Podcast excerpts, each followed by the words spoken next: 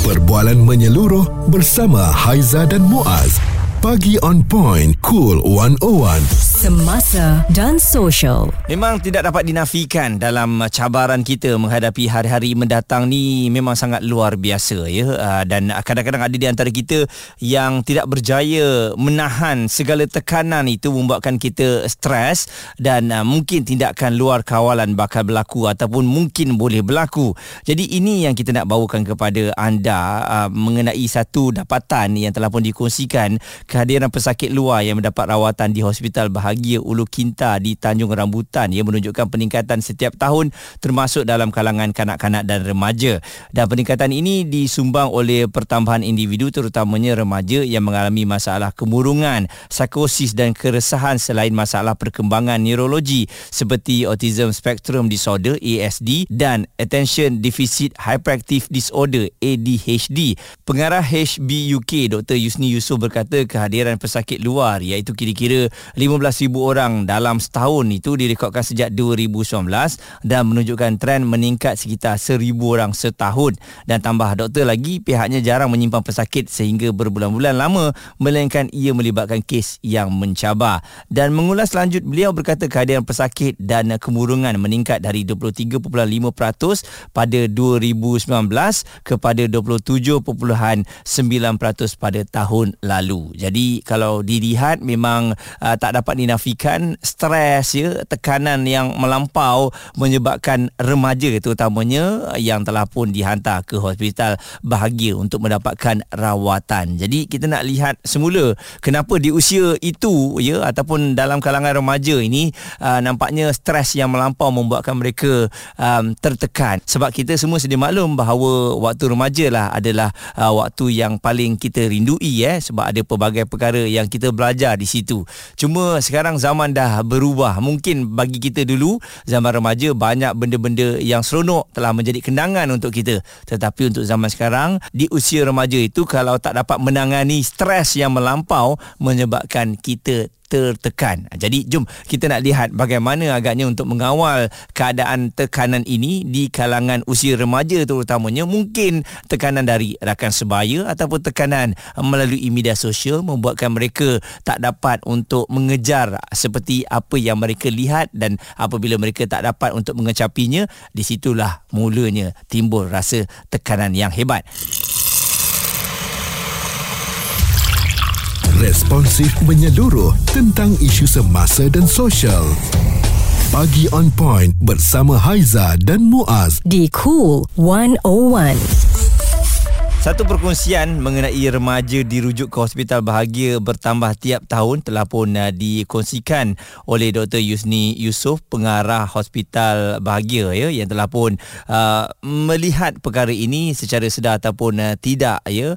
Mungkin ianya membahayakan dan juga merusingkan kita. Uh, yang mana remaja yang masih lagi muda usianya mengapa mereka mudah ataupun boleh uh, dirujuk kepada hospital bahagia. Apakah penyebab-penyebab utamanya? Dan kita bawakan kepada anda Dr. Ahmad Rostam Mat Zain pakar sekretari dari Malaysian Psychiatric Association. Doktor kalau kita lihat uh, dalam waktu ini adakah oleh kerana cabaran-cabaran yang uh, lebih hebat mendatang menyebabkan remaja ni ramai yang dirujuk ke hospital bahagia ni doktor? Alright, terima kasih Muaz. Ha, soalan tu sangat penting sebab bila kita dengar berita bahawa ada ramai remaja masuk ke HBUK ataupun hospital bahagia Ulu Pintar ni semua pun uh, rakyat Malaysia mesti terkejut sebab kenapa sampai kena masuk hospital bahagia Ulu Pintar Mm-mm. sebab kita uh, faham bahawa HBUP itu adalah tempat di mana uh, penyakit-penyakit atau pesakit-pesakit psikiatri yang sangat teruk akan dimasukkan ke sana.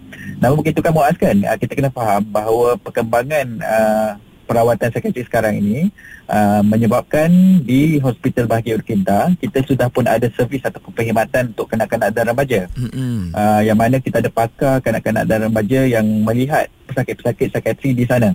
Namun begitu, uh, kalau mengikut statistik ini pasti membimbangkan kita semua dan kita mesti bimbang sebab kita bercakap tentang uh, pewaris masa depan negara kita. Betul. Dan uh, statistik memang menunjukkan bahawa uh, semakin ramai uh, kanak-kanak dan remaja terpaksa dirujuk ke bahagian psikologi dan psikiatri untuk mendapatkan bantuan-bantuan yang berkaitan dengan kesihatan mental.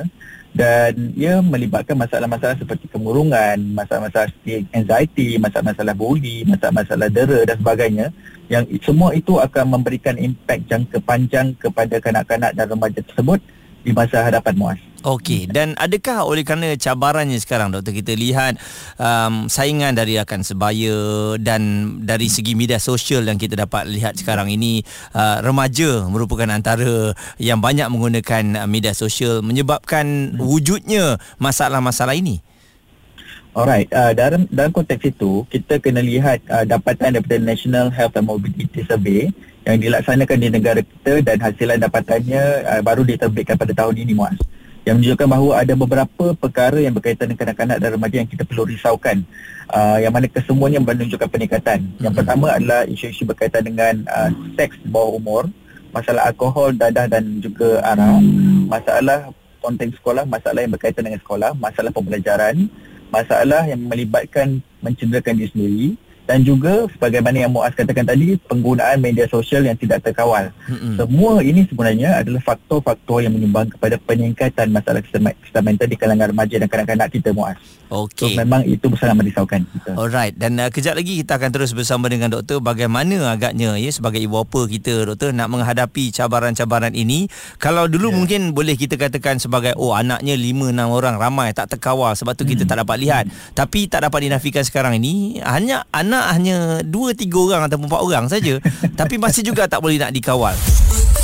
Suara serta informasi semasa dan sosial bersama Haiza dan Muaz pagi on point cool 101 remaja dirujuk ke hospital bahagia bertambah. Itu yang kita bawakan isu pada pagi ini di pagi on point cool 101 Haiza dan uh, Muaz. Uh, kerana ini memang satu masalah yang mungkin uh, kalau kita lihat uh, tak adalah uh, remaja sekarang semua okey lah. Ini ada uh, dapatan yang telah pun uh, dikongsikan sendiri. Uh, saban tahun hampir seribu orang yang telah pun dirujuk di hospital bahagia. Tapi uh, Dr. Rostam tadi ada uh, beritahu kepada kita antara penyebab-penyebabnya jadi doktor kalau dilihat dulu isunya ibu bapa tak dapat nak memantau anak-anak ni sebab anak-anak ramai tapi sekarang kalau kita tengok setiap daripada isi rumah tu anaknya mungkin ada seorang dua ataupun tiga ha tapi masalah ni masih lagi wujud doktor anak-anak kita masih yeah. lagi stres dengan uh, yeah. cabarannya dan mereka tak sepatut yeah. stres apa di usia sebegitu kan macam kita-kita yeah, dulu. Uh, sebabnya uh, kita kena faham di, uh, perubahan dinamik masyarakat kita. Zaman dulu walaupun anak ramai tetapi pada masa yang sama kita, sokongan keluarga yang dari uh, uh, extension keluarga tu sangat banyak. Mm-hmm. Kita mungkin tinggal di kampung ataupun komuniti-komuniti yang sangat rapat yang mana semua orang saling mengenali. Dan anak-anak kita sebenarnya bukan sahaja dijaga oleh ibu bapa ataupun kita dulu bukan sahaja dijaga oleh ibu bapa kita tetapi ada ni jiran ataupun ahli keluarga lain yang turut melihat apa yang kita lakukan dan baga- apa benda yang kita laksanakan di luar sana. Termasuklah ibu bapa rakan-rakan kita. Jadi kita nak buat nakal nak buat jahat pun tak memang tak berani betul tak? Mm-mm. dalam konteks sekarang ini kita kena faham bahawa even dan uh, jiran kita pun mungkin kita dah tak kenal dah tak macam dulu dah. Betul. Dan anak-anak kita sebenarnya tak isolasi di, di dalam rumah-rumah kita. Yang mana kita ibu ibu dan bapa keluar bekerja dan meninggalkan mereka sepanjang hari dan cuma mungkin bertemu ataupun bercakap dengan mereka satu atau dua jam. Uh, keadaan terpinggir ataupun terisolasi ini adalah salah satu penyumbang kepada masalah-masalah yang kita tidak tahu wujud pada zaman uh, pada kanak-kanak dan remaja kita. Sebab mereka dalam proses pembentukan dan uh, personality dan juga uh, tahap kesihatan yang baik yang memerlukan ibu bapa dan sokongan semua orang di sekeliling. Sebab itulah uh, cabaran ibu bapa sekarang ini lebih besar berbanding dengan mungkin zaman dulu mm-hmm. kerana kita dengan kesibukan kita dan juga keperluan anak-anak tu ada kalanya ramai di kalangan kita tidak mampu menyeimbangkannya Muaz. Betul. Itu masalah kita. Ya. Okey dan uh, doktor kalau dilihat ya um, let's say lah anak kita ni hmm. didiagnose um, dan harus yeah. dihantar ke hospital bahagia untuk rawatan. Jadi ada yeah. kadang-kadang ibu bapa yang menolak perkara tersebut. Sebab bila Betul. nampak hospital bahagia Ulu Kinta ni dia sesuatu yeah. yang yang amat amat menakutkan dan kita yeah. tak nak anak kita ada uh, record di situ. Ya yeah, betul betul. Uh-huh. Uh, sebab memang kalau sebagai ibu bapa jika anak kita didapati mempunyai masalah kesihatan mental atau masalah psikiatri, sudah tentu sebagai ibu bapa kita rasa kita ada seorang ibu bapa yang gagal. Yang kedua kita rasa malu sebab kita uh, tidak mampu untuk memberikan yang terbaik untuk anak-anak kita dan yang ketiga of course stigma ataupun kita rasa bahawa anak kita tidak ber- patut berada di sana. Namun begitu, ibu bapa sekalian di luar sana, anda kena faham bahawa ada kalanya memang kita terpaksa mengakui bahawa kita memerlukan bantuan profesional. Bila kita hantar anak kita di mana-mana pusat uh, psikiatri ataupun kesihatan mental sekalipun, anda menghantar anak-anak anda ke tangan pakar-pakar profesional-profesional kesihatan mental yang mampu membantu anda dan anak-anak anda untuk maju ke depan. Sebab kita kena melakukan intervensi seawal mungkin Muaz. Kita tak boleh tunggu sampai dah terlewat, sampai berlaku malapetaka bencana daripada anak-anak kita baru kita kata macam oh saya nak dapat perawatan. Itu sudah terlambat peringkat awal pun tak apa. Jangan risau, jangan malu sebab itu adalah satu-satunya salah satu cara yang kita boleh bantu anak kita untuk mengatasi masalah mereka. Ada di kalangan remaja ini dah merajuk dah dengan bapa mereka. Mereka mm-hmm. tidak mahu dah cakap dengan ibu bapa mereka. Mereka tak mahu nak open up, ventilate dengan ibu bapa mereka. Satu-satunya tempat mungkin mereka boleh bercakap dan ventilate dan mampu memperbaiki diri mungkin dengan profesional-profesional ini. Jadi why not ibu bapa sekalian? Jadi jangan malu, jangan segan dapatkan bantuan segera mungkin kalau ibu bapa kata ah, ah, kalau guru-guru kata ah, encik kena bawa anak encik dijumpa pakar bawa lah tak apa jangan mm-hmm. risau eh itu bukan maksud anda gagal betul tapi sebenarnya itu adalah maksud untuk anak anda memerlukan bantuan dan anda adalah orang yang paling penting untuk membantu anak anda membawa mereka ke pakar Doktor, mungkin ada yang ramai yeah. yang tak tak apa faham ataupun tak uh, tak lihat perkara ini di usia berapa di kalangan remaja ni sebenarnya yang harus diberikan tumpuan? Sebab saya takut bila kita terlepas peluang pada usia tersebut yeah. kita biarkan yeah. dianya berlalu. Tak apalah dia besar sendirilah nanti dia pandai-pandai uh, lah. okay akhirnya lah tak berjaya menarik mereka. Sebenarnya uh, dalam konteks itu sebenarnya kita kena kenal pasti kita panggil sebagai uh, tanda-tanda marah di, di uh, pada anak-anak kita uh, dia tidak ada had umur tu Muaz. Mm-hmm. Uh, remaja ni uh, mereka mungkin mengalami masalah kesihatan mental pada umur 13, 14, 15, 16, 17 ataupun 18. Jadi tanda amaran itu penting. Contoh pertama tanda amaran adalah perubahan tingkah laku anak kita yang sangat ketara berbanding berbanding dengan sebelum ini. Itu yang pertama. Okay. Yang kedua anak kita kelihatan uh, me- menyendiri mengelak daripada percakapan kita dan juga uh, berhadapan dengan masalah untuk pergi ke sekolah nombor dua. Mm-hmm. Nombor tiga mungkin anak kita menunjukkan kemerosotan yang sangat ketara di sekolah ataupun mengalami masalah-masalah di sekolah seperti masalah disiplin sebagainya. Itu adalah petanda ketiga. Yang keempat mungkin kita nampak anak kita dah tak tidur malam, makan pun tak teratur, kebersihan diri pun dah tak, tak terjaga dan sebagainya. Itu adalah petanda yang juga yang ibu apa kena lihat. Jadi kalau kita lihat perubahan-perubahan yang ketara pada anak kita, something is not right there kita kena mula bercakap dengan anak kita. Kalau kita tak bercakap kita kena mula tengok apa yang mereka lakukan. Kita kena kenal pasti siapa rakan mereka. Mungkin kena uh, berjumpa guru di sekolah kuat-kuat ada masalah di sana sebagainya.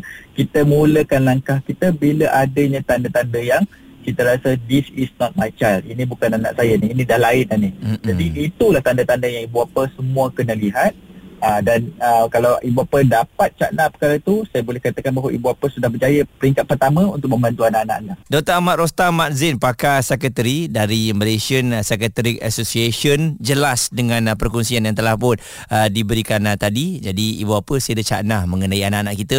Uh, kita doakan agar anak-anak kita ni juga tak adalah terlampau stres yang melampau sampai tak boleh nak dikawal. Jom kita sama-sama memainkan peranan yang besar terhadap pembesaran anak-anak kita suara serta informasi semasa dan sosial bersama Haiza dan Muaz. Pagi on point cool 101